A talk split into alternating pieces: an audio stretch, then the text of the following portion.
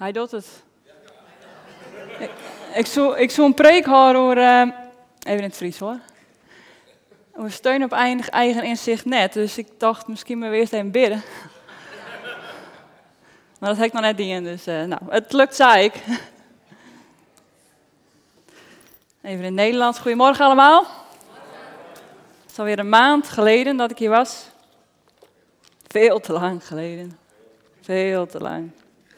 Hoe gaat het? Best. Vakantie? Nee, nee, nee. Ja, altijd. Ja, kijk, die mensen zitten er ook, hè? Iets met werkpaarden en sierpaarden of zo. Precies. Ja, verschil moeten blijven, zo is dat. Spreuken. Psalmen. En dan? Spreuken. Spreuken 3. We hebben de tekst al even gelezen. Uh, Spreuken 3, vers 5. Vertrouw op de Heer met heel je hart. Goedemorgen. en steun op eigen inzicht niet. Ken hem in al je wegen, dan zal hij je paden recht maken. Spreuken 3, vers 5. Iedereen kent hem. Hoop ik. Na deze dienst sowieso. Spreuken 3, vers 5. Vertrouw op de Heer met heel je hart en steun op eigen inzicht niet. Die tekst doet mij denken aan Job. En Job is een, was een jonge hond. Uh, ik uh, ben niet bekend met honden, dus ik weet niet wat voor merk het was. Of uh, ras, volgens mij, ras noemen ze dat. Maar zo'n grote, hele grote zwarte hond. Het is geen Labrador, want dat is het enige ras wat ik ken. Maar een grote zwarte hond. Hij was ongeveer één jaar oud. En wij liepen, ik was met een vriendin en wij liepen door het park. En die hond die was vol energie. en super blij dat hij werd uitgelaten. En die race voor ons uit. Recht op een veerooster af. Uh, ja, misschien een grote hond springt daar overheen, maar dit was nog een, een, jong beest. En we zagen dat zo op afstand, was ongeveer de afstand van hier tot uh, de muur achter. En we zagen dat zo gebeuren en Brecht, die vriendin van mij die naast mij, die ziet haar hond daar lopen en die roept, stop! Keihard, stop! En die hond, die reageert zo snel dat hij vier remsporen had gewoon, van vier poten zo. En hij had uiteraard geen idee waarom hij moest stoppen. Maar hij was zo, zo gefocust op de stem van zijn eigenaar, dat hij direct deed wat hij hoorde. Waar hij ook was in zijn spel, hij, hij wist altijd de stem te herkennen van zijn eigenaar, van zijn baasje. Heel, heel, ik vergeet dat nooit. Job is uh, twee jaar geleden overleden. Uh, dus dit verhaal dateert van tien jaar terug. Maar het was zo'n moment dat je weet, oh, konden wij maar zo ingetuned zijn op Gods stem horen. Als die hond. Ik wil ons niet vergelijken met honden. Maar je snapt, uh, het, uh, je snapt waar ik heen wil. Als je, als je zodanig afgestemd bent op God. Maar ik, ik zou willen dat ik het had. Of dat we met z'n allen dat hadden. Wat zouden we kunnen bereiken? Dat we zo toegewijd zouden zijn aan God als deze hond aan zijn baasje. Wat, wat, wat voor verschil zouden we kunnen maken? Wat voor verschil zouden we kunnen hebben in het leven vandaag? En we zijn niet volmaakt hierin. Niemand is volmaakt. We zijn allemaal onvolkomen. Alleen Jezus. Alleen Jezus was volmaakt hierin. Hij deed alleen wat God van hem vroeg en hij deed dat direct. Maar wij mogen wel leren om te groeien in toewijding aan God. Want het is een groeiproces. Het is één om een keuze te maken voor Jezus en zijn redding te aanvaren. En het is een tweede om uh, al gaande weg te groeien. En dit beestje heeft waarschijnlijk ook in zijn, uh, ook daarna, maar ook daarvoor uh, ook wel eens niet goed opgelet of zijn baasje niet goed verstaan. En zo maken wij ook fouten, maar mogen we met vallen en opstaan leren groeien om, om steeds meer en meer op God te vertrouwen. Spreuken 3, vers 5. Vertrouw op de Heer met je hele hart. Wat is vertrouwen? Ja, ik denk dan aan, aan mijn krukken. Uh, vertrouwen is dat je met je volledige gewicht ergens op kan leunen. Of op, ergens op kan leunen of op iemand kan leunen. En in de tijd dat ik nog uh, op krukken liep, als ik bijvoorbeeld niet goed kon lopen en ik had die krukken, dan moest ik er wel op kunnen vertrouwen dat die mij volledig zouden dragen. Anders zou ik nooit mijn volle gewicht daarop kunnen zetten. Zo is het ook met God. We mogen Hem volledig vertrouwen, zodanig dat we ons, ons hele wezen, met ons hele gewicht, met ons hele gewicht van ons hart, op Hem kunnen leunen. Dat we volledig kunnen leunen op Hem en zeker weten dat Gods inzicht en Gods wijsheid het, eh, het aller, allerbelangrijkste en het allerbeste is. Ook al begrijpen we het niet. Vertrouw op de Heer met heel je hart. Dus met alles wat in je is. En steun op eigen inzicht niet. Steun, steun op eigen inzicht niet. Dat is een besluit.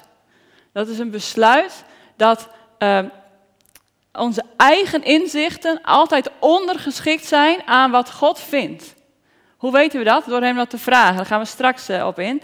Maar het is zo gemakkelijk om in je dagelijkse routine, de, de dagelijkse gang van zaken, om te vergeten God te raadplegen. Want we doen onze dingen zo gewoon. Maar ik dacht, dat heb ik niet eens verteld, maar uh, Wieger haalde me op. Wieger wordt bij mij trouwens. Ja, gefeliciteerd, dankjewel. Mooi. Ja, en uh, uh, voor het eerst mee. Ehm, dus ik, hij haalde me om, om negen uur op vanochtend. maar ik dacht, Wieger is ook iemand die, die graag op God afstemt. Ik denk, het zou zomaar kunnen dat hij om half negen voor de deur staat en zegt, ja, ik denk dat we een half uur eerder moeten vertrekken. En dat is, weet je, je hebt je routine in de dag. En dit is je planning. Bijvoorbeeld, de wekker gaat om zes uur, want ik moet de preek nog voorbereiden. Uh, maar uh, luister ik nog met een ingetoomd oor naar God om zijn inzicht of zijn inspraak te verwachten in die dag. Bijvoorbeeld dat we een half uur eerder moeten vertrekken. Uh, omdat er misschien iemand langs de weg staat die hulp nodig heeft waarvoor wij kunnen bidden. Je weet het niet. of dat ik bijvoorbeeld om vijf uur moet opstaan om lange tijd met God te hebben. Of om zeven uur moet opstaan, omdat God zegt, vertrouw me nou maar dat dat goed komt. Dus we hebben onze routine van de dag. En we vergeten zo vaak. Zeg maar, Heer, zegen deze dag. Kom in mijn leven, kom in deze dag. Heer, u gaat voor me uit en we mogen achter u aan. En dat is goed, dat zijn de gebeden. Dat zijn goede gebeden. Net als we bidden zo voor de dienst. Uh, in het lokaaltje met, met Tanja, want die komt er net aan. Hoi. En uh, dus dan bidden we voor de dienst, maar, en we dragen de dienst aan God op. Maar zijn we op dat moment, zelfs op dat moment, zo één minuut voor de dienst, nog gevoelig voor Gods stem, als Hij zegt: Ik wil dat je toch iets anders doet. Of voor de muziek, dat je zegt van nou, ik wil toch dat je, dat we, dat je denkt van we moeten toch een keer een, een, ander nummer doen, spontaan. Ik kan me nog uh, een, een, een, boek herinneren, ik heb recent gelezen van Matt Redman. Wie kent Matt Redman? Volgens mij hebben we vanochtend een lied gezongen wat oorspronkelijk van hem is. Ja? Ja, oké. Uh, dus ik las een boek van hem, dat heet Meer dan alleen een lied. En hij was een keer in een concert, uh, gewoon een worship aan het spelen. En ineens kwam een liedje van, hoe heet die uh, gast? Hij is toen aan drugs over. Michael Jackson had hij een, een, een lied had hij in zijn hoofd. Het ging wel over, de, over liefhebben of zo, was niet, op zich niet verkeerde tekst. Maar hij had zo sterk het gevoel dat hij dat lied moest doen tijdens de aanbidding. En hij heeft het gewoon gedaan. Het stond niet op zijn programma. Ik weet niet wat de rest van de band ervan vond, maar die ging gewoon maar mee.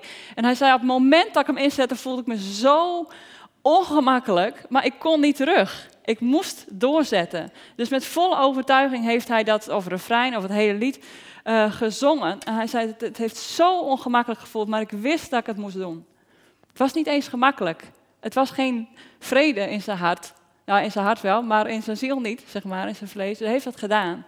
En er was één vrouw uh, na de dienst, kwam naar hem toe. En die had zes uren gereden uh, voordat hij bij dat concert was. En die had maar één vraag. Houdt God van mij? Of, of, of, of, nou ja, er was iets van, van laat mij zien dat u van me houdt. En precies die tekst, zij kende dat lied, die tekst sprak haar aan. Die tekst sprak haar aan en bracht haar terug bij God. En er was nog iemand die kwam tot geloof, juist door dat lied. En dat is, weet je, je kan alles voorbereiden. Je kan het zo perfect doen en helemaal in gebed iets voorbereiden. Of het een muziek is, een concert, een preek of, of een, dienst voorbereiden. Of je werk of je dagelijkse gang. Maar uh, mag God tot op, het, op het, de laatste minuut, mag Hij nog inspraak hebben. En zijn wij zo vrij dat, dat we Gods stem daar dan in volgen? Ik niet altijd. Meestal niet. Maar soms is er zo'n moment dat je uitstapt en dat je gewoon weet dat het van God is. Weet je, zo'n moment dat je, uh, dan heb je ontmoeting met God. Je weet gewoon dat het van God is. En als ik, ik heb met, met mensen hier gepraat, ook vorige maand. En als er bijvoorbeeld een ontmoeting plaatsvindt die door God uh, geregisseerd is, bijvoorbeeld op straat, in de supermarkt of met iemand, of met een buurvrouw of buurman, dan en, en je, dan weet je dat het van God is. En er is niets in je leven wat meer verzadigt en meer vreugde geeft dan zo'n moment. Want dan weet je, ik sta volledig in de wil van God. Ik heb jullie hier op een voorste rij zien zitten, een aantal, als we naar voren komen voor gebed. En dan zie ik soms tranen. En dan weet ik, dat hoeft niet altijd met tranen, dat weet ik ook. Maar je, ik proef het in de geest. Hier vindt een ontmoeting met God plaats. Gods geest heeft tot je hart gesproken. En er is niets wat meer verzadigend is voor ons geest, ziel en lichaam een ontmoeting met Hem. En die momenten die zijn er vaak als we niet op onszelf vertrouwen, maar ons helemaal uh, volledig aan God durven over te geven. En vaak is dat maar op één puntje van ons hart. Weet je, dat je met één bepaalde pijn naar voren gaat. En daar ontmoet je God. Maar wat als we ons hele hart, alles, elk facet van ons leven aan God geven? Hoe, hoeveel te meer zal zijn liefde explosief in ons groeien? Maar we doen zo vaak gewoon ons eigen inzicht, ons meest vanzelfsprekende, wat ons goed lijkt. En jullie weten bijna inmiddels dat Jozua een van mijn favoriete boeken is, het Oude Testament. En ik was dat deze week in aan het lezen. En uh, de vorige keer hebben we het trouwens gehad over Jozua 3 en Jozua 6. Dus er komt nu Jozua 9. Uh, ik was zo aan het lezen en denk, Jozua, de leider, had een bediening van God gekregen, was aangesteld, had zijn hele leven les gehad van Mozes. En was een leider die succesvol was. Dus ze hadden uh, Jericho veroverd, ze hadden Ai veroverd, de tweede stad. En uh, de, de omringende landen werden alleen maar banger voor hen. En een deel van de omringende uh, nou ja, koningen, zeg maar, die gingen samen tegen hen optreden. Dus er waren twee bedreigingen voor dit volk van God. Er was oorlog tegen hen, maar er was één volk en dat waren de Gibeonieten. En die dachten, wij moeten dit anders aanpakken. Dus die kwamen met een list naar Jozua. En die list die slaagde, omdat Jozua vertrouwde op zijn eigen inzicht en niet op Gods inzicht. En um, dus ik, zit even te denken of ik het ga lezen. Uh, ik ga het wel proberen uit te leggen. Jozua 9. Maar er was dus, dus de inwoners van uh, Gibeon, denk ik. Gibeon, Gibeonieten. Die, uh, dat, dat, was zeg maar in het noorden van Canaan. En, en het volk was nog in het zuiden. Dus die maakten wel een reisje. Maar ze deden zich voor alsof ze een volk waren van heel ver weg. En dat ze van de grote daden hadden gehoord van God. En zo wilden zij vriendschap sluiten, een vredesverdrag wilden ze sluiten met de Israëlieten. Uh, zodat uh, uh, Israël nooit de Gibeonieten zou, zou, kunnen aanvallen. Dus ze denken, nou, als we nou net doen alsof we heel ver weg komen, en dan sluiten we een verbond dat zij ons nooit kunnen aanvallen, misschien trappen ze er wel in. Dus wat hadden ze gedaan? Ze hadden hele oude versleten kleding aangedaan en een brood meegenomen wat al helemaal beschimmeld en oud was. En zo waren ze naar Jozua gegaan. jullie kennen het verhaal, ik zie ze helemaal genieten, jongen. En uh, het is wel een mooi verhaal. Dus dan gaan ze zo naar Jozua en de leiders. En uh, zeggen ze, ja, wij komen van heel ver. En ik kan, vanaf hier kan ik het wel even lezen. Wij komen uit een ver land om u te vragen een vredesverdrag met ons te sluiten. Maar de Israëlieten en dus Jozua antwoorden uh, en zeiden, hoe weten wij niet of u dichtbij woont? Want als dat zo is, kunnen wij geen verdrag met u sluiten. En daarop antwoorden de Gibeonieten, uh, wij zullen uw bedienden zijn. Maar wie bent u, wilde Jozua weten. Waar komt u vandaan? En zij logen. Wij komen uit een land dat hier erg ver vandaan ligt. En we hebben gehoord over de macht van de Heer, uw God, en over alles wat Hij in Egypte heeft gedaan. Dat is een beetje zo'n slijm, slijm, slijm verhaal. En wat u hebt gedaan met de twee Amoritische koningen enzovoorts. En daarom gaven onze leiders en ons volk de opdracht: maak u klaar voor een verre reis en ga naar de Israëlieten en verklaar ons dat ons volk hun dienaar wil zijn. Vragen om vrede. En dan pakken ze dat brood, dat is een beetje zo'n troef, hè, die pakken ze uit hun, uh, uit hun broekzak. Ze zeggen, kijk, dit brood kwam vers uit de oven toen wij vertrokken. Maar zoals u ziet is het nu droog en beschimmeld.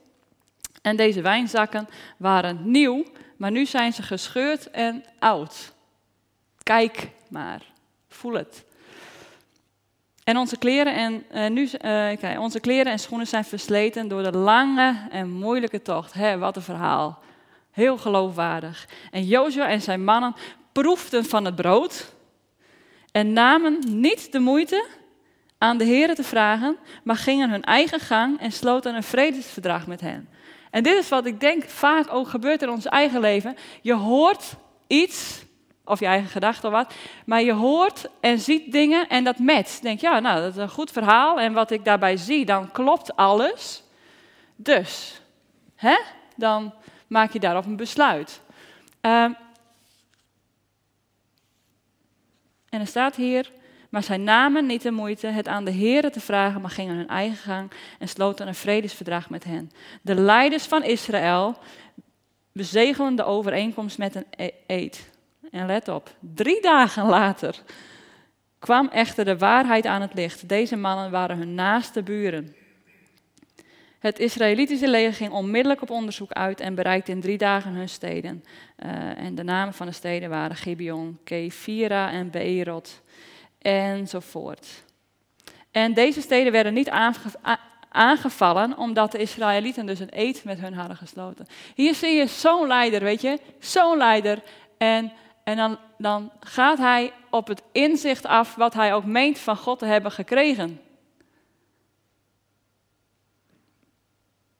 En toch zit hij daarnaast, want hij vraagt niet specifiek, God, kijk, dit is het. Dit is het brood, dit is het verhaal. Ik trek me hem terug. Want dit zijn grote beslissingen. Kijk, dit hoef je niet elke supermarktritje te doen. Maar dit zijn grote beslissingen, soms wel. uh, dat je gewoon even een dag erover nadenkt. En misschien dat oude brood even herkoudt. Dat je denkt, klopt dit wel? En dat je gewoon God vraagt om advies. Want God kan soms een tegenovergesteld advies geven dan ons eigen inzicht. Zo dichtbij. En wij hebben ook allemaal ons, onze, bediening, onze taak en God geeft ons inzichten. Maar laten we niet vergeten dat we te altijd Gods inzicht vragen over de situaties waarin we zitten. Spreuken 3, vers 6. Dus Spreuken 3, vers 5 was vertrouwen op de Heer met heel je hart en steun op eigen inzicht niet. Spreuken 3, vers 6 is, ken Hem in al je wegen, dan zal Hij je pad je paden recht maken. Ken Hem in al je wegen. Ken Hem in al je wegen. Alles. Met heel je hart. Dat betekent, betrek Hem op het diepste niveau van je leven. Met het diepste van je hart. Bij alles. Want zo kan je leiding ervaren van Hem. Als je Hem niet betrekt in je diepste pijn, in je diepste angst, in je diepste vreugde, in je grootste plezier, in je stress, in je ontspanning. Als je Hem daar niet in betrekt, door het met Hem te bespreken, door het met hem, aan Hem voor te leggen. Als je Hem er niet in betrekt, hoe kan je dan Zijn leiding ervaren? Als je Hem niet betrekt, hoe kan je dan Zijn leiding ervaren? Ja, maar ik ervaar Zijn leiding niet. In hoeverre betrek je Hem ten diepste? Je kan alles met God bespreken. Alles. Alles. Alles. De meest oppervlakkige, alledaagse dingen, tot de grootste, diepste privézaken die alleen in jouw hart spelen of alleen in je huwelijk spelen.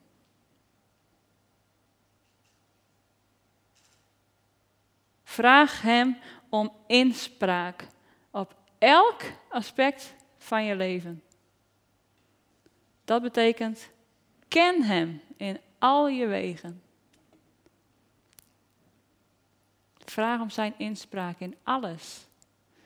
Alleen dan kan Hij jouw pad recht maken. Hij zal het recht maken. Als jij het Hem vertelt, kan Hij het pad effenen, zodat je doorgang vindt, zodat je leiding ervaart, zodat je weet dat je weet dat je weet dat je met Hem gaat en geeft rust en vertrouwen.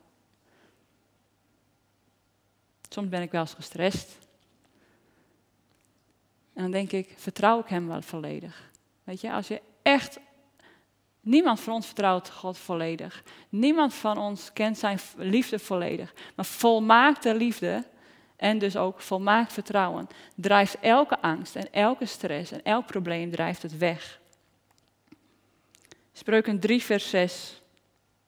Ken hem in al je wegen, dan zal hij je paden recht maken. Het was ongeveer duizend jaar later dat Jezus nagenoeg hetzelfde zei. En hij zegt, Zoek eerst het koninkrijk van God en zijn gerechtigheid en al die dingen zullen u erbij gegeven worden. En eigenlijk begint dat, die tekst begint met het woordje maar. Er staat, maar zoek eerst het koninkrijk van God. En alle dingen zullen recht worden. Dat is eigenlijk wat er staat. Al die andere dingen, dat komt dan ook wel goed. Maar zoek eerst. En de tekst die daarvoor staat, gaat over maak je geen zorgen. Over je eten, over je drinken, dat soort dingen. Dat God zorgt voor de ladies in het veld en voor het gras. En nou, jullie kennen dat verhaal. Dus er staat, maak je geen zorgen, maar geef God de eerste plaats in je leven. Dus ken Hem overal in. En daar heb je ook tijd voor. Want als je geen zorgen maakt, hou je zeeën van tijd over. Ik heb ooit verteld, misschien heb ik het hier ook al gezegd, uh, dat we toen ik op het schip uh, deden we uh, een keer vasten. We gingen vasten. En één iemand zei, ja, dat, dat gaan we nog een beetje te ver, vasten van eten. Maar zei, ik ga, ik ga vasten van geen zorgen maken. Ik zei, ik heb me toch een tijd? Ik heb zoveel tijd over. Want elke keer als ik me ergens zorgen over, dan, dan stop ik dat. En ik weiger me zorgen te maken. Ik heb echt gewoon, ik, ik heb zoveel ruimte over. Nee, let er eens op deze week, echt. Maak je geen zorgen, maar, zegt Jezus, zoek eerst het koninkrijk van God en zijn gerechtigheid en al die dingen zullen u erbij gegeven worden. Wat Jezus zegt, maar, zegt Jezus, ken hem in al je wegen en ik zal je pad recht, ken mij in al je wegen en ik zal je pad recht maken. Dat is wat Jezus zegt. Zoek eerst God. Daar gaat het om. Zoek eerst God. En hoe doe je dat? Hoe zoek je nou eerst God? Hoe ken je Hem in al je wegen? Dus ik geef je nou drie tools. Dus uh, schrijf maar mee. De eerste is, uh, even kijken, ja, het is God als eerste om hulp roepen. Het klinkt logisch, maar dus als je een zorg hebt, als je ergens denkt van, oeh, hoe moet dit? God als eerste om hulp roepen. E gewoon, ik heb deze preek, nou een deel van deze preek, dit stukje dus, een keer in een andere gemeente gedaan. En uh, een maand later kwam ik daar weer terug. En een aantal, maar één iemand die kwam sowieso naar me toe, die zei, ik heb, ik heb dit zo kunnen meenemen de afgelopen tijd, dat ik bij alles dacht ik, oh ik moet eerst, eerst naar God. Ja? Dus ik hoop dat dat effect hier ook uh, ruimschoots uh, gang gaat. Maar dus als er iets is, dus voordat een zorg ook maar iets opborrelt, of een gedachte of iets, zoek eerst God. Betrek God bij de situatie. Moet je dan niet uh, anderen erbij betrekken? Uh, nou, soms wel, maar niet in de plaats van. En dat hoeft meestal ook niet als eerste. Je kan eerst, eerst naar God gaan. En God vraagt om jouw inbreng. God vraagt om jouw inbreng. Kijk, als je in Jacobus 3, de, uh, Jacobus 5, vers 13 staat bijvoorbeeld, is iemand onder u in lijden, laat hij bidden. Heeft iemand goede moed, laat hij lof zingen. Is iemand ziek, laat hij de ouderlingen van de gemeente bij zich roepen. En pas later in die, in die alinea staat, beleid elkaar uw zonden en bid voor elkaar. Dus er staat niet, dat we het even goed helder hebben, er staat niet, is iemand onder u in lijden, laat een ander dan bidden. Heeft iemand, is iemand goede moed, dus blij, laat een ander dan voor hem lof zingen. Is iemand ziek, wacht dan rustig totdat ooit iemand de oudste vertelt van die en die is ziek. En dan wacht je gewoon tot iemand luistert. Nee, laat, bel gewoon. Zeg, ik ben ziek. En ik wil graag gezalfd worden met olie of wat je ook maar doet. Maar laat hij de ouderlingen van de gemeente roepen. God vraagt om ons initiatief. God vraagt om contact. Amos 5, zoek mij. Zoek mij en leef. Laat niet een ander zoeken voor jou. In de psalmen, ik, dat zal van David of Asaf zijn, er staat vaak, in mijn nood riep ik tot u. Ik smeekte om hulp. Daniel had ook drie keer per dag een gebedstijd, drie keer per dag. Hij wist zich zo afhankelijk van God. Hij kon niet zonder. Dus heb je een zorg of signaleer je een zorg of een probleem bij iemand anders, ga eerst naar God. Klaag niet of praat er niet primair over als eerste met, met iemand anders, maar breng het eerst bij God. Misschien uh, is het niet eens meer nodig om het met iemand anders te bespreken. Of om te roddelen. Het voorkomt ook dat je gaat roddelen of negatief over iemand gaat praten. Joyce Meyer die zou zeggen: Go to the throne instead of the phone. Ga naar de troon in plaats van naar je telefoon. En dat was al voor WhatsApp dat ze dit zei. WhatsApp bestond toen nog niet. Sommigen zijn geneigd altijd een ander te vragen om voor hen te bidden, zonder dat ze zelf bidden. Sommigen zijn geneigd om altijd een ander te vragen om voor hen te bidden, zonder dat ze zelf bidden. De reden kan zijn dat ze menen dat die ander een kort, korte lijntje met God heeft en sneller gebeden beantwoordt. Dat lijkt soms zo en dat kan soms zo zijn, maar dat uh, gebeden snel beantwoord kan ook te maken hebben met dat die persoon, die goede bidder om het zo te zeggen, uh, als zijn vlees heeft opgeruimd, als zijn zonde heeft opgeruimd, dat die weg ook echt vrij is om God te aanbidden. God, dat, dat, dat zo iemand kan bidden vanuit de geest en weet welke gebeden die moet bidden. Gebeden naar zijn wil. Dat kan. Het kan dat die ander een kort lijntje, heeft. Maar, uh, ik moet even voorlezen. Sommigen zijn altijd geneigd om een ander te vragen om voor hen te laten bidden. Omdat ze denken dat die ander een kort lijntje heeft. Wat, wat er soms gebeurt, is dat ze bij hunzelf obstakels voelen. En je kan je eigen obstakels naar God niet omzeilen door een ander voor je te laten bidden. Je kan de eigen obstakels in jouw leven tot God niet omzeilen door een ander voor jou te laten bidden. Eerst zelf. Als mensen vragen, wil je voor me bidden? Meestal zeg ik ja, maar ik vraag ook vaak, heb je zelf al gebeden? Ik kan het niet voor iemand gaan werken, bewerken. Als diegene niet van plan is de eigen obstakels in het leven met God te bespreken. Het gaat om jouw hart, om jouw gebed, om jouw relatie met God. Komt het nou nooit voor dat je een ander voor je laat bidden? Ja, dat komt wel voor. Soms ben je helemaal uitgebeden. Soms kan je niet meer. Ik weet nog dat ik een appje kreeg een keer van iemand die zei, eh, een moeilijke situatie in het gezin, en die zei, ik heb er geen geloof meer voor. Als iemand van jullie, was een groepsapp, als iemand van jullie nog geloof heeft, alsjeblieft, bid voor deze situatie. Die had zelf zoveel gedaan, die was gewoon radeloos. En die zette de kring in om te bidden. Maar laat het nooit in plaats van zijn. Of vrijwel nooit, laat ik maar niet zo uh, direct zijn. Dus dat was één. Zoek eerst God. Zoek zelf eerst God. En de tweede is, richt je op Gods woorden in plaats van andere gedachten.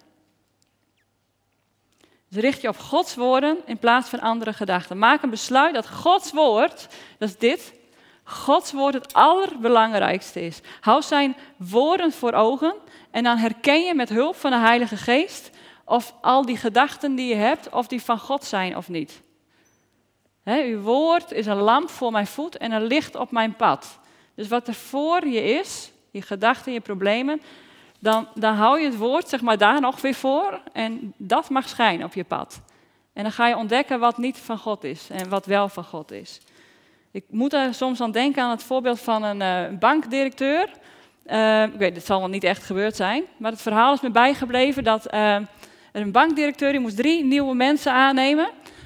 om, en, en die liet ze de eerste drie dagen liet hij hen alleen maar geld tellen. Dus alleen maar briefjes tellen. Dus allemaal briefjes van 100, zeg maar. En uh, dus drie dagen lang tellen, tellen, tellen. Dus ze hadden de hele dag briefjes in de handen. Hele dag. briefjes tellen, briefjes tellen, briefjes tellen. De volgende dag weer. Je denkt, waarom is dat toch nodig? Briefjes tellen. En de derde dag deed die bankdirecteur daar een paar valse bankbiljetten tussen. Ze hadden helemaal geen opdracht gekregen. Ze hoefden niet, ze alleen maar te tellen. En feilloos pakten ze in die hele stapel die enkele valse biljetten eruit. Waarom? Ze waren zo gewend om die bankbiljetten te voelen, dat ze, ze wisten precies hoe echt voelde. Exact. Dus ze haalden feilloos, zonder dat hun opdracht was gegeven, haalden ze die valse biljetten eruit. En zo mogen we omgaan met Gods woord. Als we het voortdurend voor ogen houden, gaan we herkennen wat niet van Hem is in ons denken. Nou is ons leven wat lastiger dan briefjes stellen, bankbiljetten. Maar weet dat de Heilige Geest brengt ons altijd in herinnering wat God eerder al heeft gezegd. Dus uh, hey, Johannes 14 staat dat, 14 vers 26. Uh, er staat, de Heilige Geest brengt alles in herinnering wat ik heb gezegd. Dus Jezus vertelt zoveel. En de discipelen dachten, hoe moeten we het allemaal onthouden? En dan zegt hij, straks komt de Heilige Geest en hij zal jullie in herinnering uh, brengen wat ik heb gezegd. Moet er wel iets te herinneren zijn. Toch? Dan zeg je, ja, ja, dat uh, heb ik nooit gelezen. Ja, dan kan je het je ook niet herinneren. Dus jij leest, jij bidt, en je praat met God. En op het moment dat het nodig is, herinnert de Heilige Geest jou aan die tekst of aan dat lied of dat gesprek. Zo werkt het. Dus wat jij doet is zaaien door gewoon Gods woord tot je te nemen. Waar je aandacht op richt, dat beïnvloedt je. Waar je aandacht op richt, dat beïnvloedt je. Ook onbewust. Denk aan, daarom hebben reclames zoveel effect. Onbewust. Het schijnt dat we duizenden reclames per dag krijgen. Allemaal, uh, ik weet niet, via vele wegen. Dus weet je, zelfs onbewust uh, beïnvloedt bijvoorbeeld reclames en liederen beïnvloeden ons. Dus het is dat is zo sneaky. Dus je moet heel bewust Gods waarheid zoeken. Heel bewust Gods woorden zoeken. Dat, dat, het vraagt een proactieve houding. Gods woord, Gods recht, Gods gerechtigheid zoeken. En wanneer je die dingen voor ogen houdt, ga je automatisch daar meer naar leven. Ik, uh, sprak, jullie kennen mijn moeder misschien nog wel, die zit, uh, die zit daar ook wel regelmatig als ze met me mee is. En ze zei, uh, ja, Hoyt, zeg ik dan even, die heeft de gewoonte om de Bijbel-app aan te zetten. Gewoon laat hem voorlezen. Zei, dat moet ik toch ook eens even gaan doen. En zei, nou, tijdens het puzzelen of uh, huishouden, dan wordt gewoon de Bijbel voorgelezen. Maar ik merk effect, zei ze. Ik merk effect, je krijgt toch de woorden van God binnen. Het gaat zelfs onbewust, neem je Gods woord tot je. Het heeft echt effect welke liederen je opzet. Nou, wees nou niet te krampachtig daarin. ik bedoel, uh, doe voor mij de radio af en toe aan. Maar laat het niet het grootste deel van je dag zo zijn. Dat je alleen maar daardoor beïnvloed wordt. Welke woorden worden er gezongen? Dus zet ook, zet ook gewoon worship op. Zet een atmosfeer op waarin God aanbeden wordt. Als het kan, hè? als je op je werk geen andere mogelijkheid hebt. Maar als het kan, eh, zorg dat in die onbewuste sfeer in je huis, dat die goed is. Dat die van God is. Dus dat is twee. Hou zijn woord voor ogen zijn woord als dit, maar ook een woord in bijvoorbeeld muziek of uh, andere zaken. En het derde is, zijn we er nog bij? Ja, oké. Ik heb er nog 16 hoor, hierna. Nee, grapje. Derde tool is doen wat God zegt. Doe wat God zegt, net zoals die hond, weet je wel? Doe wat God zegt. Dus dien God en gehoorzaam zijn is de beste, eh, eh, beste manier om te ontdekken of het werkelijk van God was. Gaat wel eens, dat, dat werkt niet altijd. Ehm, maar ehm, kijk, als je, het, als je het hele woord van God, dit zeg maar, als je het helemaal op je netvlies hebt, ehm, en je leest het en je leest het en je hebt er kennis van, maar je doet er niks mee, dan, uh, in de Bijbel zegt, dan misleid je jezelf. Dan is er wel theorie, maar is er geen praktijk. En wat is misleiding? Dan krijg je een soort laagje om je hart en dan zeg je van ja, ja, ja, het staat er wel, dat is wel mooi, maar ik, ik vind niet dat het werkt voor mij. Dus dan, eigenlijk is dat van je leest de Bijbel wel, maar de Bijbel leest jou niet. Dus het is een eenrichtingsverkeer. Maar dus Jacobus 1, vers 25 zegt, als je het woord hoort, maar niet doet, misleid je jezelf. Dan komt een soort van onverschilligheid. Van uh, ja, teleurstelling of nou ja, ja, het werkt niet. Of uh, ja, dat, weet je. Een beetje vlak word je dan voor het woord van God.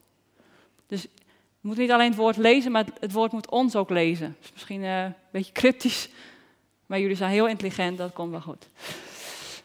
Ik had het een keer met uh, paracetamol bijvoorbeeld, hoofdpijn. En uh, ik denk, nou, paracetamol en het werkte niet. Dus twee uur later denk ik, ja, wat raar, het werkt helemaal niet. En kwam ik s'avonds achter dat het nog steeds in mijn booster zat. Dus, dus als, je, als je het geneesmiddel, je kan wel weten dat het werkt, maar als je het niet inneemt, doet het nog niks. Dus je moet er wel wat mee doen.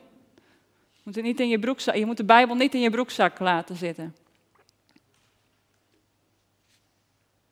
Misschien zijn er zaken in je leven uh, waarin je niet doet wat God zegt.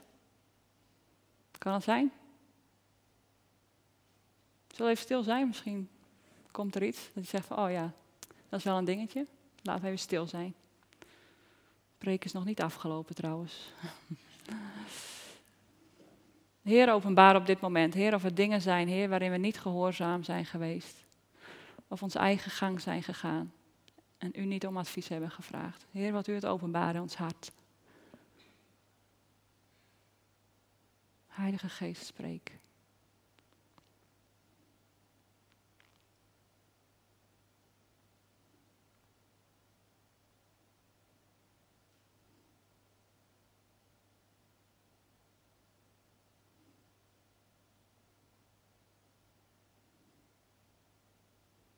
Laat ons de dingen zien, Heer, die we binnenkort met u moeten bespreken.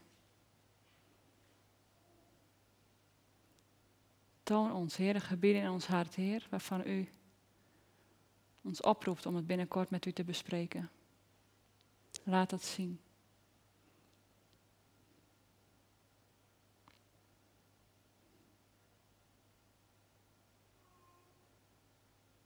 Spreek tot ons hart.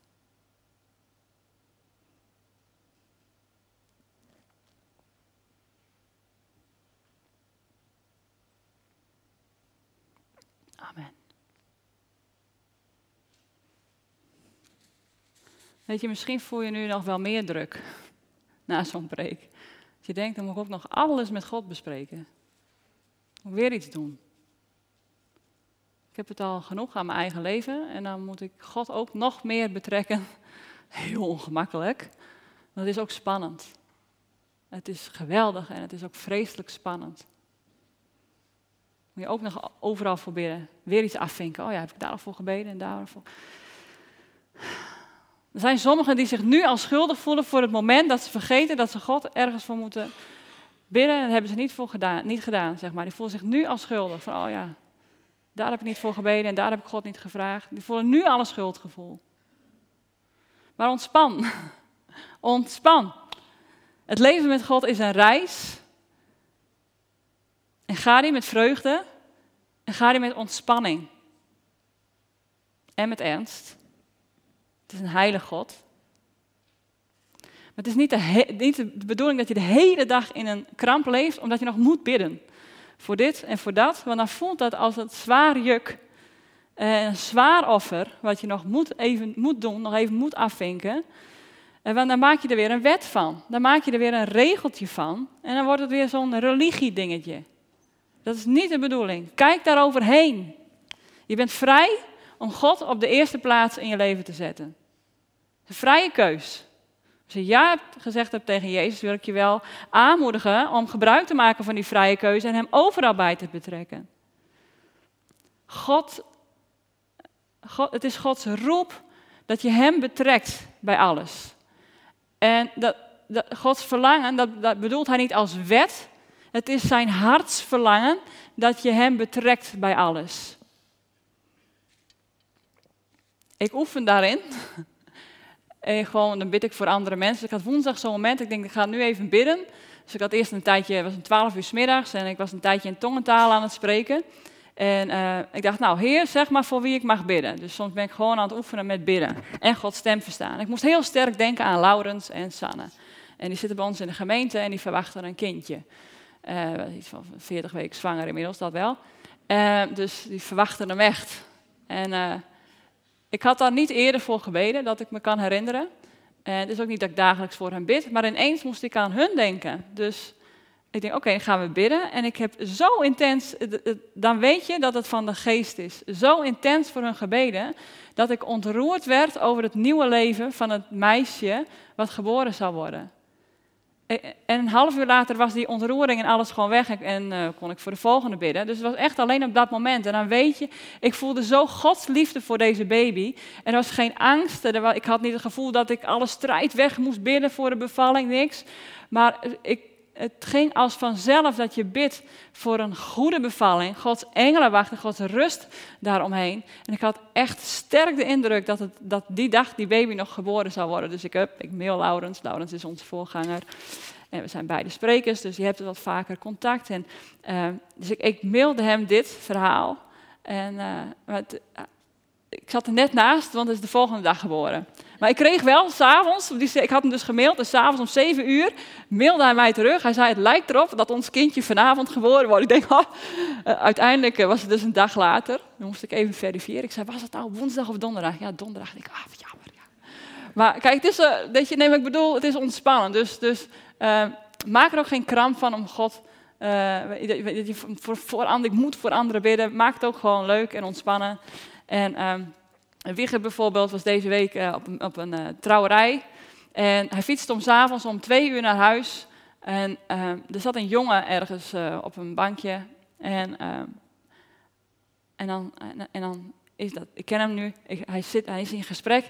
Heer, is dit hem? Moet je maar praten? Is dit hem? En hij zei van, nou, ik voel wel een ja. Dus hij van de fiets af en met die jongen praat. Maar die was Engels of... Oh, ben je het omgekeerd ook echt? Terugfietsen. En toen ben je naar hem toe gegaan. En, maar die jongen, uiteindelijk uh, mocht je niet echt voor hem bidden en was de taal wat moeilijk. Maar er was wel, uh, kijk, zo oefen je wel, toch? Midden in de nacht, je doet gewoon je ding. Ja? En dan ineens denk je, heer, ik zie iemand, mut ik je wat mooi? Mag ik hier wat mee? En hij dacht, ja, nou dan gaan we dat doen. Dus oefen maar gewoon. En ik ken ook talloze verhalen waarin het wel een goede match was. En hier, nou ja, maar dit is gewoon heel ontspannen oefenen. Ik bedoel, er gebeurt je niks als het misloopt. Hij heeft in ieder geval een aanbod gekregen voor gebed, toch? Ja, en daar gaat het om. Waar het God om gaat, en ik sluit af, zo, echt. ik zit daar lekker in, jongens. Ja? Uh, ik moest er even aan denken. Waar het God om gaat, dat is een hele andere tekst, maar ik bedoel een heel ander boek. Er staat, ik wil uw slachtoffers niet. Ik wil uw liefde. Ik hoef uw brandoffers niet. Ik wil dat u mij kent. Dit is in Hosea 6, vers 6. Maar het gaat er niet om dat je uh, precies dit offer brengt en precies dat bidt en precies dit en die tekst helemaal houdt. Want dan wordt het weer een offer, een wet, een religie. Maar waar het hem om gaat, is je liefde. Heer, ik wil u betrekken. En dan zegt hij, ik hoef je offers niet, primair. Het gaat erom dat je mij kent. En dit is de reden waarom God zegt: betrek mij in alles. Want ik wil dat je mij kent in die situatie. En dan de allerlaatste tekst is in um, Psalmen. En dat vond ik zo'n sterke tekst, Psalm 51. Dat is het verhaal van David, die had overspel gepleegd met Bathsheba en Nathan, profeet Nathan, die wijst hem daarop. En dan komt hij zo in zo'n stuk berouw en dan gaat hij naar God toe. En uh, ik denk dat dit wel ook de essentie is waar het om gaat. Want ik lees dat gebed voor en dit is je hart delen met God. Ja? Dit is je hart delen met God. En moest kijken wat, daar, wat voor gebed daar komt en waar hij op uitkomt, op zijn conclusie. Ik zal je vertellen waar we aan de conclusie toe zijn. Mijn God, ik heb u tegen u gezondigd en uw gebod overtreden. Wat u er ook over zegt, het is altijd goed en rechtvaardig. Uw uitspraken zijn altijd zuiver. Ik weet dat ik vanaf mijn geboorte al een zondaar ben. Toen ik werd verwekt stond al vast dat ik een zondaar zou zijn. Maar u wilt, ja, maar u wilt dat uw waarheid wordt nagevolgd in het verborgene van mijn hart. Dus in elk deel van je leven. U wilt dat uw waarheid wordt nagevolgd in het verborgene van mijn hart. U geeft mij uw wijsheid waar anderen niets van weten. Wilt u mij met hyssop van deze zonde, deze zonde van mij afnemen, en dan zal ik weer helemaal schoon gewassen zijn. Als u mij wast, ben ik witter dan de witste sneeuw. Wilt u mij weer blijdschap geven en echte vreugde? Mijn lichaam en ziel zijn te neergeslagen, maar u kunt mij weer oprichten en u laten prijzen. Keer uw gezicht af van mijn zonden en vernietig al mijn misstappen. Geeft u mij een nieuw, schoon hart, God, en een nieuwe geest die mij innerlijk standvastig maakt. Wend u niet van mij af en laat uw Heilige Geest niet van mij wijken. Ik wil zo graag opnieuw de blijdschap van uw redding ervaren. Ik wil u volgen. En mijn gehoorzaamheid aan u zal mij kracht geven. Dit is dat lied van Create in me a clean heart. Ken je die? Bevrijd mij van de schuld die ik op mij heb gelaten, o God. U bent de God van mijn heil, mijn redding. Ik wil over uw rechtvaardigheid juichen. Heere, stel mij in staat u openlijk lof en eer te geven. Want ik weet, en nu komt het, ik weet dat u er niet prijs op, geen prijs op stelt dat ik u nu offers zou brengen. Daar gaat het u niet om. En dit is de les die hij leerde. Het werkelijke offer waar u op wacht, is eigenlijk wat ook in Psalm in Spreuken 3 staat, is een aan u overgegeven geest van iemand die weet dat hij niet zonder u kan. Een hart dat geheel en al weet dat u de enige bent die helpen kan. Zulke mensen stuurt u nooit weg, mijn God. Nog één keer die laatste tekst. Het werkelijke offer, wat God van ons verwacht, ja, is een aan u overgegeven geest van iemand die weet dat hij niet zonder u kan. En een hart dat geheel en al weet, vertrouwt, dat u de enige bent die helpen kan. Zulke mensen stuurt u nooit weg, mijn God. Heer Jezus, Heer, we willen zo deze woorden van u, Heer, die u deze ochtend met ons hebt gedeeld. Heer, we bidden, Heer, dat u het uitwerkt deze week in ons hart. Heer, we bidden dat u met uw geest meegaat in deze week, Heer, in ons denken, in ons doen, Heer, en dat u inspraak heeft, meer dan, meer dan voorheen. Help ons, Heer, om ons hart meer open te stellen, Heer, u meer te vertrouwen, Heer. Meer open te staan voor uw leiding, meer dan ooit tevoren. Heer, bij u is er altijd ruimte om te groeien, Heer. En we willen groeien in u. We willen groeien in uw liefde en in uw, vertrouwen, Heer. We willen meer leren van uw inzicht en uw liefde en uw wijsheid. En we vragen om uw inspraak in ons leven. Heer, help ons op de gebieden, Heer, waarin we het moeilijk vinden om u om raad te vragen. Gebieden die te pijnlijk zijn, te gevoelig zijn. Maar help ons om een eerste stap te zetten deze week richting u. Op nieuwe gebieden, nieuwe paden, Heer. Dank u, Heer, dat wij, wanneer we ons leven, Heer, heel ons hart, met al ons vertrouwen aan u geven, Heer, dat u onze weg recht zal maken. Dat bid ik in Jezus' naam. Amen.